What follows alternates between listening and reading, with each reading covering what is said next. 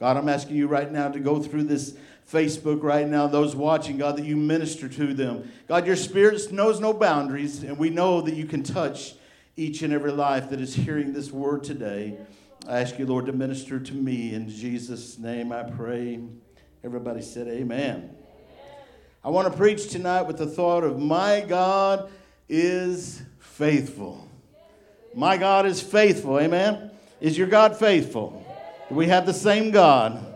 Amen. My God is faithful. We've been singing the song for a while here at the church. And uh, oh, oh, Sister Harmon, she's, she's coming up here and singing it and just letting it fly. Miss Erica, she's letting it fly. The title of the song is Goodness of God. The goodness of God. And this chorus just keeps going over and over in my heart, over and over. And it says, I got the words today and I put it in here. All my life, you have been faithful. And all my life, you've been so, so good. With every breath that I am able, oh, I will sing of the goodness of God. Hallelujah. That song touches my heart, touches my mind, because he's been so faithful to me. Been so faithful to me. We want faithfulness in our lives, right? We get up in the morning, we want our wife to have the pancake just the way we want it, right? We want her faithful in fixing them pancakes every morning. She hasn't fixed pancakes in a long, long time. I'm just telling you that. We like faithfulness. I'll just tell you a little bit about me. Nabisco was faithful. They made these cookies that I loved. They were, they were called, I think they were called waffle creams or wafer creams, and they're the kind that Shelly calls them the lard cookies. They have like a white cream inside, and they're they're like sticks, and they have a little cookie shell. Anybody ever? Nabisco made the best. They were faithful. When I was hungry for them, they're like three dollars a package. They were long, about that long, about that wide. I'd go get me. They were faithful. They treated me right every time I eat them. I loved them. I enjoyed them every time. Didn't have a bad one. They were good. And then Nabisco decided not to make them anymore. Took them off the market. I'm telling you, Brother Sky, that's a bad thing. When you, you love something, they take it off. My favorite deodorant. They were faithful in making it. Ban. Man, they made this deodorant that made me smell good all the time. I go work all day, Brother Angel, and carpentry work, and everything. I come back. I was like, smell my pits. They don't even stink. It was the truth. It was an awesome thing. And then they quit making it. They stopped being faithful to me. We like faithful things in our lives and things we get used to especially, but God is faithful. He is faithful to his children. I'm so happy tonight that we can, we know that. We can rest assured that God's faithful. If he said it, it's going to happen. And my grandma, she was about this tall, and maybe about that tall with her granny bun, and her name was Granny Abney. That's Mom's mom. And she told me, she said, if God said it, that's what I know. I, I believe it, and then that settles it. That's why she said, if God said it, I believe it, and that settles it. And then she changed it. She said, it doesn't matter whether I believe it or not. It still settles it. I was like, that's good. If God said it, it settles it whether we believe it or not. I'm glad you feel that way because I'm going to preach the word tonight. And it settles it whether we believe it or not. How many, how many ever get offended at the word of God? I do. I do. You get convicted by it. That's an offense. It is. God's showing you something. You're like, no, not that one. You're like, okay, God, I see it. I see it. Sometimes it's sharper than any two-edged sword. It cuts us sometimes. That's offensive to me. If my son was to cut me, matter of fact, tonight, I walk back to the youth room. And my twelve-year-old gets to playing with something. He pulls out a knife. And I said, what do you have that knife here for? He said, everybody carries in here, Dad. And I was like, what kind of youth are we raising in here? Everybody's carrying a knife. And I said, you're eleven. I said, you're not carrying tonight. So pastor's carrying tonight a knife. So there you go. Oh, man. Every time we sing that song, my heart feels like it's going to explode. You ever have songs like that where they, they just hit you? I remember the first time I heard the Revelation song and the impact it had on my life. And every time I hear it, there's still a soft spot there that just begins, my heart begins to swell. I feel like the Grinch. It swells up however many times too big. That's the way I feel. My heart gets heavy. Amazing Grace still does the same thing to me. I've sung it all my life. I'm fifty-four years old. And it still does the same thing to me because it's by his grace. And guess what? His grace is sufficient for whatever I'm going through, whatever I need. Hallelujah. Praise the Lord. But there's songs like that that touch our heart. I just want to crawl up in the lap of Jesus and say, God, look how mean they are to me, Lord. This world's vicious. God, I just want to hug up on you. I want to love on you tonight. Wow. Songs have been going over and over in my head, my mind. I begin to think about all the times that God's been faithful to me. And you know what? The enemy does not want me to think that way, because when I start remembering what God's done for me, he doesn't want us to rem- remember anything that God's done for us. You know what? That's what why we have to testify. The church world has got rid of testimony service because it become a complaint service. Well, the devil's been riding my back all week, Pastor. Well, take the saddle off and he'll stop riding so much. We need to give God glory. We need to praise God for what he's doing. And when we remember what he's done in our lives, we remember that he's been faithful. He's been faithful. He's been faithful. I sung a song, When I Think About the Lord and what he's done for me, how he saved me, how he's filled me, how he's filled me with the Holy Ghost, how he's filled me to the uttermost. Hallelujah. How he's kept me from danger and walked me through. When I had to walk through something, he was there with me. Amen. How he watched over me when I shouldn't have survived. How he's faithful. He was faithful. He is faithful. He's going to be faithful to forgive me when I stumble. How he's been with me when no one else could help. God was faithful. When my friends, my family, no one could help me, but God was still faithful to me. He's been faithful to me. Has he been faithful to you? I want to look at a few ways that our God is faithful. That's just kind of the introduction. We're going to get started. It's not very long, so don't, don't get scared or anything. God is faithful in providing for us. How many's ever struggled with finances? I'm raising my hand. I'll raise both hands. I think everybody at some point has struggled in finances. Whether it was just a season in your life, whether it was a long season in your life or a short season in your life. But listen to this, and, and like I said, we're going to go through the Word of God a lot tonight. And, and I know these are familiar scriptures, but they're familiar for a good reason, because they're a great uh, remembrance of what God's done in our lives. Philippians four nineteen, and my God shall supply all your need according to his riches in glory by Christ Jesus. Aren't you glad that he doesn't supply your riches by your riches or someone else's riches, but it's by his riches? Yeah. Hallelujah. When you may feel that life is unfair, remember that God is your provider. Your needs are being met. You may not have everything you want, but you have everything you need when you have God. Hallelujah. Matthew six and eight says, therefore, do not be like them. We're talking about people praying out loud so they can hear them. Everything, everybody, everybody knows these scriptures. For your Father knows the things you have need of before you ask him. I preached it just a couple weeks ago. This keeps finding its way into my sermons. He knows my needs before I ask. But yet he said, ask. Seek. Hallelujah. Don't stop asking. You're in need of something. Don't stop asking. Well, God already knows my needs, so I don't need to ask him. No, don't stop asking him. Keep asking him. He knows your need before you ask him. Keep asking him. Trusting God to provide your needs when you don't see a way develops a stronger dependence on God.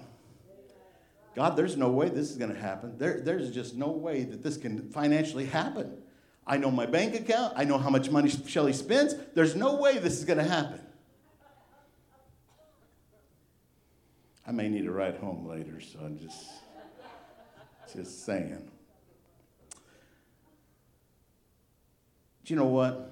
We, when we start leaning on God, we start depending on him. When we start putting our trust and our faith in God, I preached Sunday, God's timing is not our timing. We need to put our faith and trust in him. When we can put our faith and trust in God, it's amazing what he's going to do for us, because then, it, you know, it may, helps us grow mature. Uh, it helps us to grow spiritually mature. I can't even say it. I can't even talk tonight. Helps us to mature spiritually. There, I was saying it backwards. That was my problem. We need to mature spiritually. And when we can trust in God and have faith in him, that's what happens. And you know what? That little bit of trust, that little bit of faith, I, I tell this story all the time. Me and Shelly bought a brand new, spanking new nineteen ninety-six Corolla, Toyota Corolla. Had twelve thousand miles on it. It was at the shop. It had been a used car. And this is one of them that didn't have electric windows. Carton asked me this week, Dad, do they still make them cars? I said, they still do, son. He goes, why? I said, I don't know. They, they still do. But we bought that car, and I told the guy, I said, I'm not negotiating with you. I said, I can afford two hundred twenty-five dollars a week. And he said, we can, or yeah, a month. I'm sorry. Thanks, Mom. She's still wiping my nose, isn't she? It, anyhow, two hundred twenty-five dollars a month. I went to church one night, and I ha- almost had that payment, you know, and I, it's still about a week away. And I think I had about one hundred seventy-five dollars or two hundred dollars of it. And God said, give that two hundred dollars. And I was just like, God, now I'm being a faithful servant. I've been tithing. I've been giving offering, but I'm saving this two hundred dollars. You don't want me to give this because then I have nothing to give to. He said, you still don't have enough to pay your payment. Give me that two hundred dollars. Boy, and I just, I pulled it out. I walked to the front. I put it in the offering. I was like, now what, God? And I was like, hey, Dad. Can I borrow two hundred twenty-five dollars? God took two hundred dollars of it. I went back. I knew God was going to be faithful. I knew he was going to provide for me. I just didn't know how it was going to work. Before I could get out the door that night, a man came up to me and shook shook my hand. I love these handshakes where they have money in them. We call that the preacher handshake. It's good. Anyway. And I, I realized there was money in there. And I told him, I said, oh, man, you don't have to. He said, yeah, I do. God told me to. And so I shook his hand. I just put it in my pocket, went on out to the car. Later on, and, and she, Shelly and I are in the car, and I said, look what this man gave me the money. And I started pulling out. It's three hundred dollars. I didn't even have enough to make my car payment. God said, give it. I'll give back to you. Pressed down, shaken together, running over. That's a running over blessing right there. Amen? That's not even in my notes. I'm just sorry. That's going to cost us another five minutes tonight. We're going to keep moving. Surrendering is a process that acknowledges God's sovereignty and control. When we surrender everything in our life, I'm not just talking about finance. You hear a preacher talking about giving. I'm talking about of yourself. When you start giving yourself to the Lord, you're going to start doing some things differently. You're going to start working in the church and doing some things you never expected to do in the church.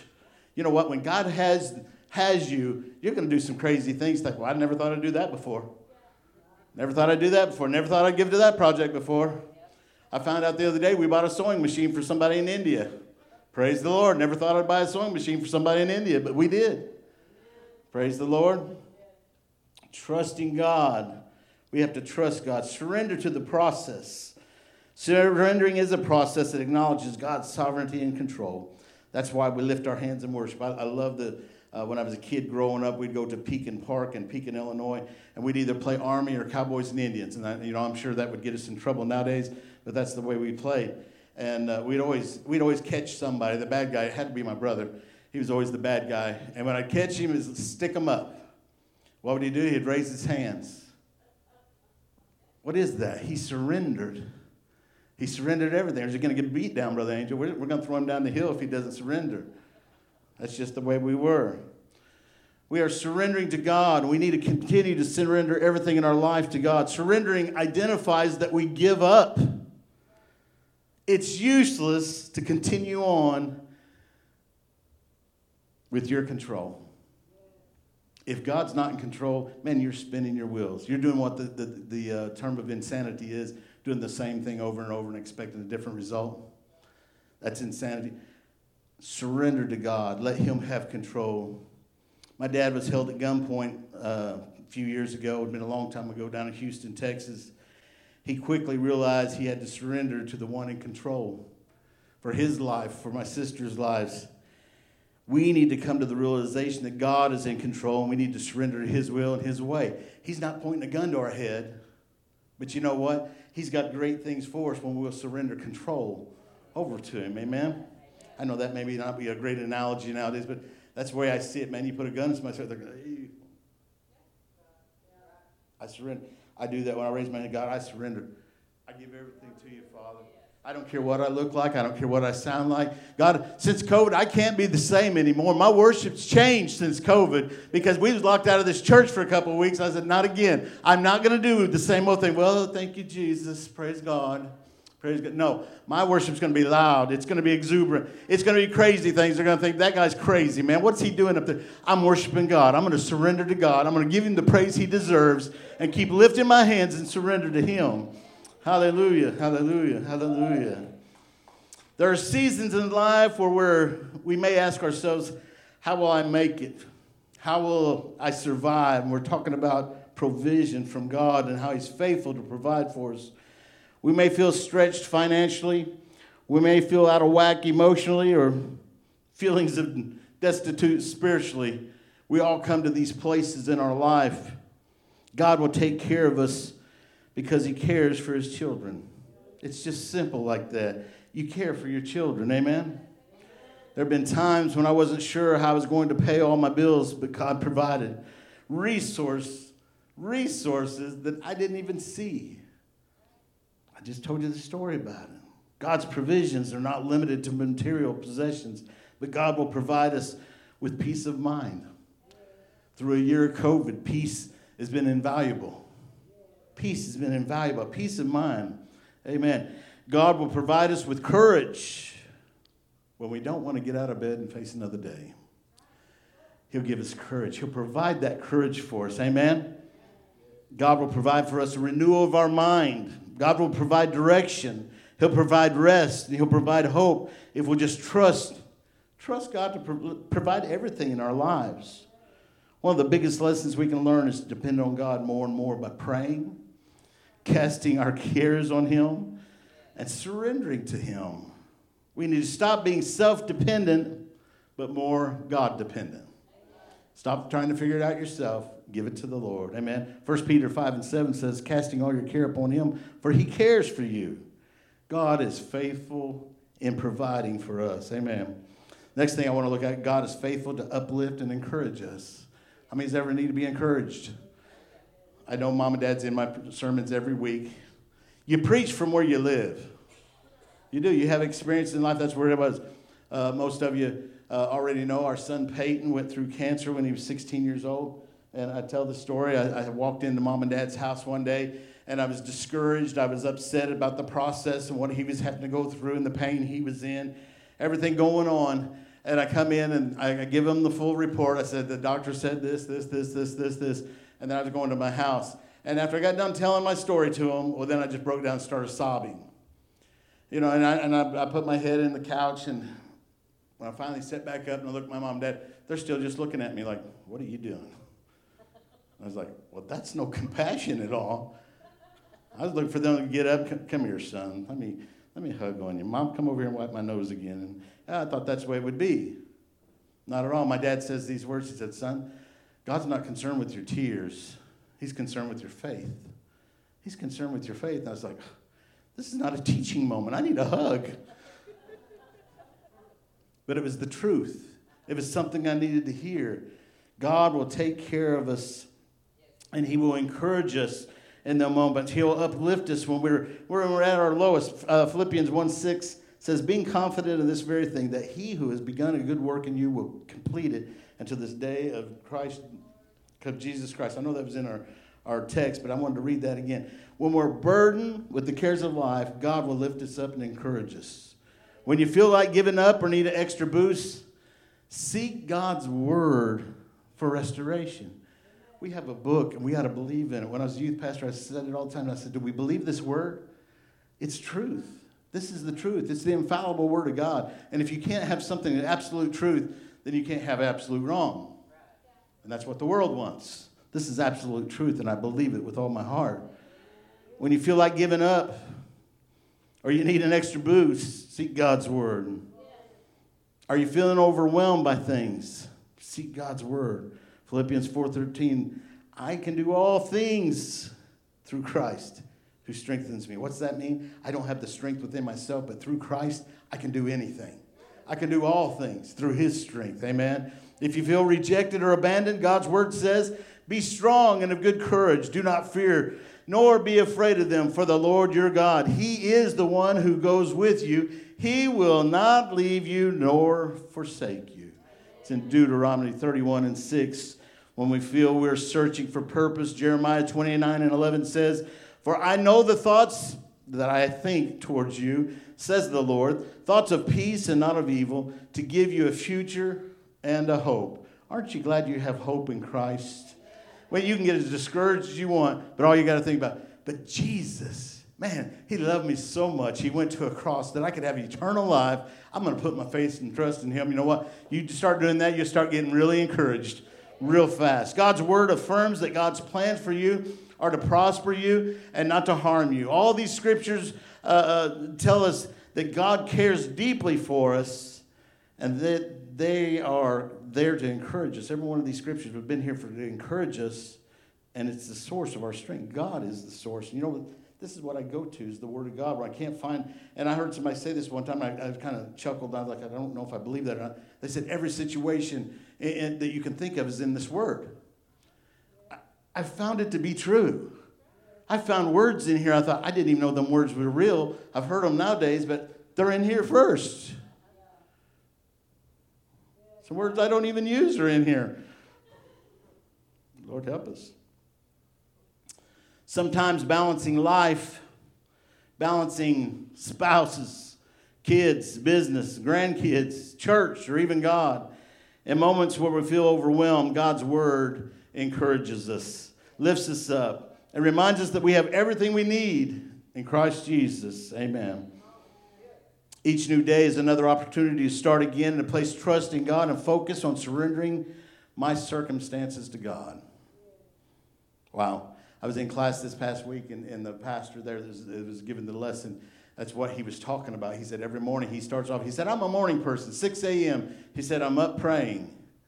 I said, well, I drag in the church at eight o'clock and pray. Is that the count? He said, I start every morning. It's a new, he said, talking about being a new opportunity every morning to focus and surrender to God. When you're in need of encouragement, don't give up. Don't give up. Know that you're not alone. So a lot of people think, well, the pastor, he never has problems, or Brother Scott, he says, Jack, they never have problems. Well, look at him. He's in a nice suit and everything. They, stop looking around at other people and realize we're all humans. We're going through the same things. We all have a family tree that looks like somebody hit every branch all the way down, and they did everything wrong all the way down. We all have them same people in our family. Believe me, come to our family reunion. Everything that's happening to you is happening to everyone else in the church. Next thing I want to look at is God is faithful in comforting you. And again, this week, this is hit hard in our family. Matthew five, verse number four said, blessed are those who mourn, for they shall be comforted. I found out Monday night that a friend of mine had passed away. Found out Tuesday night, uh, Sister Elizabeth passed away. You know what? Life is short. I did a funeral a week or two ago, and, and I told, talked about it and how life is just a vapor, and the, the scripture talks about it. It, it's so, it, it is like, the, it is a vapor. I know the word of God's true, but we don't realize it until we see it up close. You know, when I was twenty-one and heard that scripture, I was like, huh, doesn't seem like a vapor to me. When I'm thirty, it didn't seem like a vapor. When I'm fifty-four and I look back, it's like, wow, I don't look twenty-one anymore. Life is a vapor, man. What happened? Who's the old man living in my house? It's me. This is exactly what's going on in our family right now.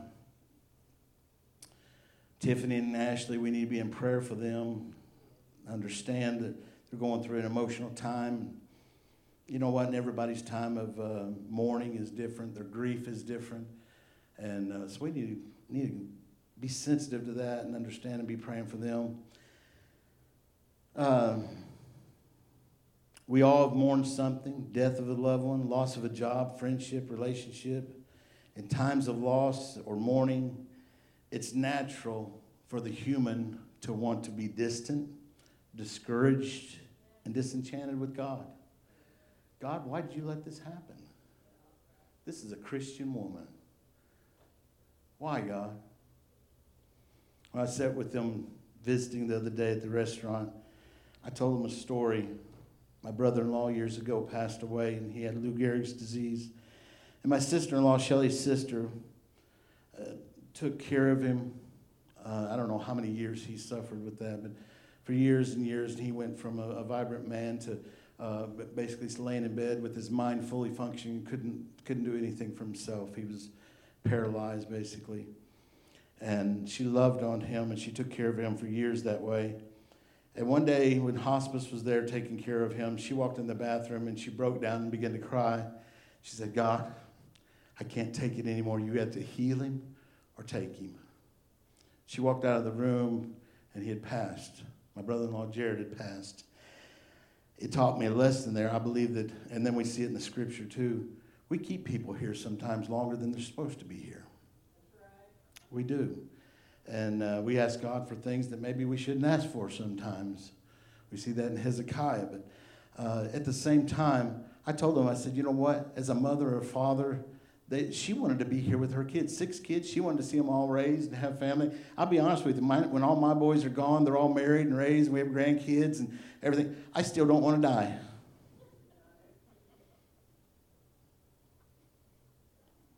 I don't. It's not that I don't want to go to heaven. I do want to go to heaven. I want to see Jesus, but I want my kids to go with me.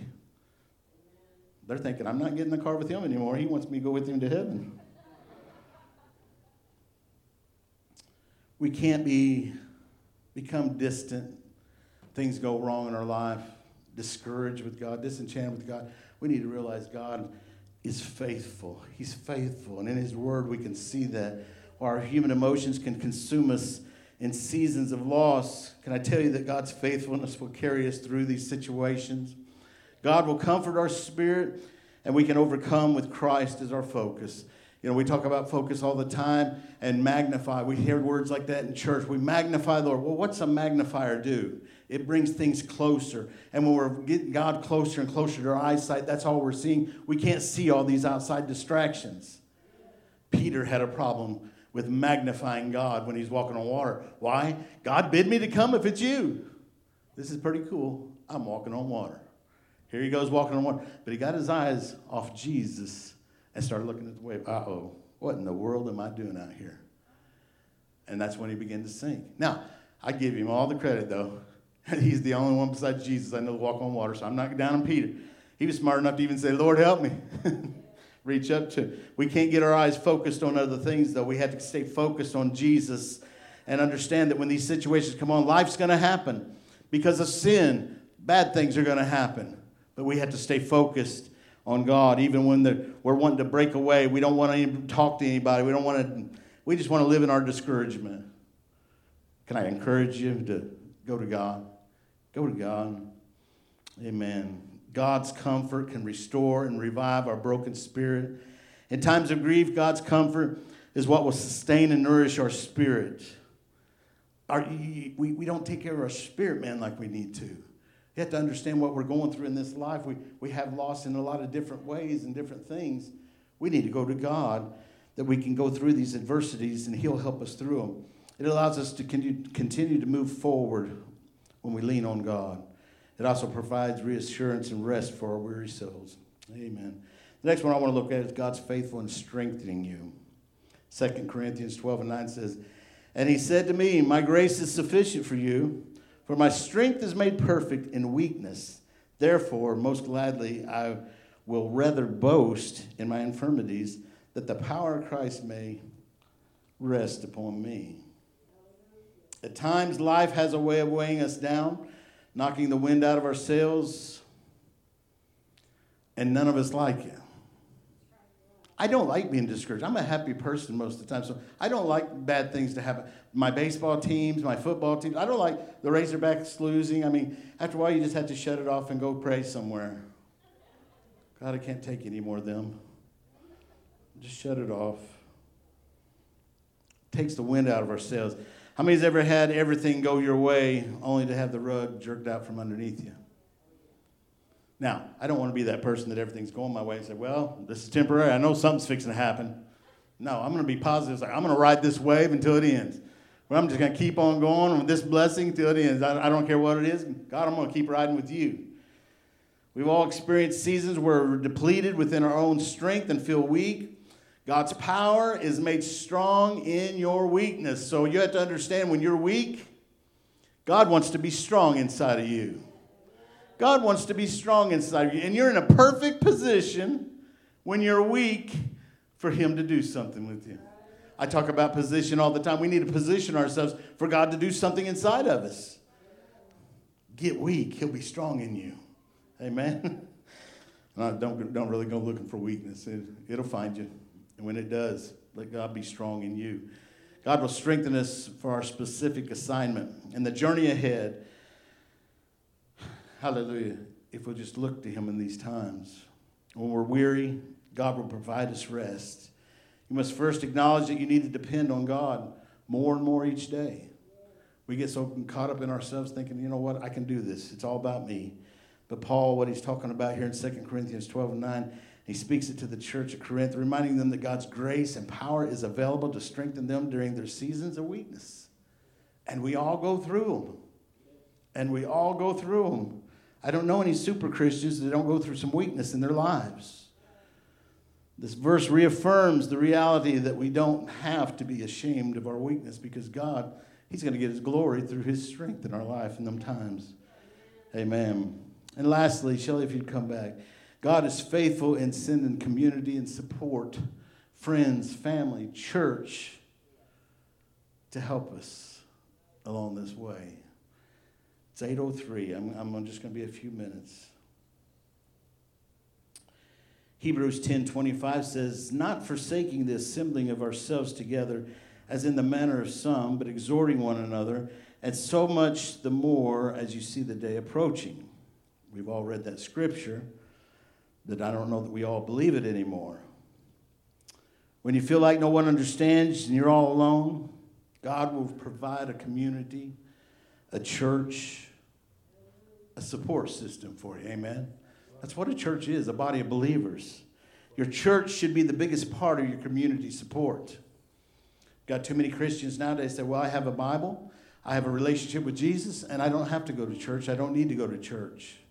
Well, they thought it was important enough in the earlier church. When they started the early church in Acts, they were meeting daily. We've cut that way back. It's Sunday and Wednesday, and a lot of churches don't do anything but Sunday. They were meeting daily. But the modern church now, the modern believer believes, I've got the Word of God, I have my relationship, I don't need anybody else. We're missing what the Word said. God knows the importance of gathering together as a body. Stop trying to walk when you don't have feet. I'm going to get to a scripture here about that in just a minute. Stop trying to do things without the rest of the body. First Corinthians twelve and twenty-one. "And the eye cannot say to the hand, I have no need of you, nor again the head to the feet, I have no need of you." The body is fitly joined together. Fitly joined together. Everybody has a part, is what this is saying. Your leg's not going to work without your feet, without your knees, without your thighs, without your torso, without your arms, your hands, your eyes, your ears. Hallelujah. We have to be the body of Christ that we're built to be. We need each other. We're built for community. Along with the church body, our community may be Christian friends. Amen? Anybody have a Christian friend you can lean on once in a while and ask them a question about stuff? Amen. The Christian friend, they, they have an ear, they're ready to listen to you. How about a grow group? I love grow groups. I told somebody the other day, uh, I said, I love old people. And I don't mean that offensive, because now I'm old. I remember as a, as a kid, a teenager, I loved talking to my grandparents. Loved hearing what they had to say. Listening to their stories. I absolutely loved it. But what I was gaining is wisdom. That's not to say Drew's so smart. I'm just saying that's what they were imparting to me. I didn't even know it. They were imparting wisdom to me. Had no clue. I just thought they were great stories. Wow. God uses different things to speak into our lives, different groups of people to encourage and uplift us and remind us that we're not alone. Pastors, teachers, men and women ministries, grow groups, Christian friends and family are some great examples of community, but we will never replace the tabernacle. We'll never replace the tabernacle. Coming to God at the tabernacle, Can I tell you, never seek counsel from someone that's not living for God? Never seek counsel from someone not serving the Lord. Always seek counsel first from your shepherd. That's not because I'm the shepherd.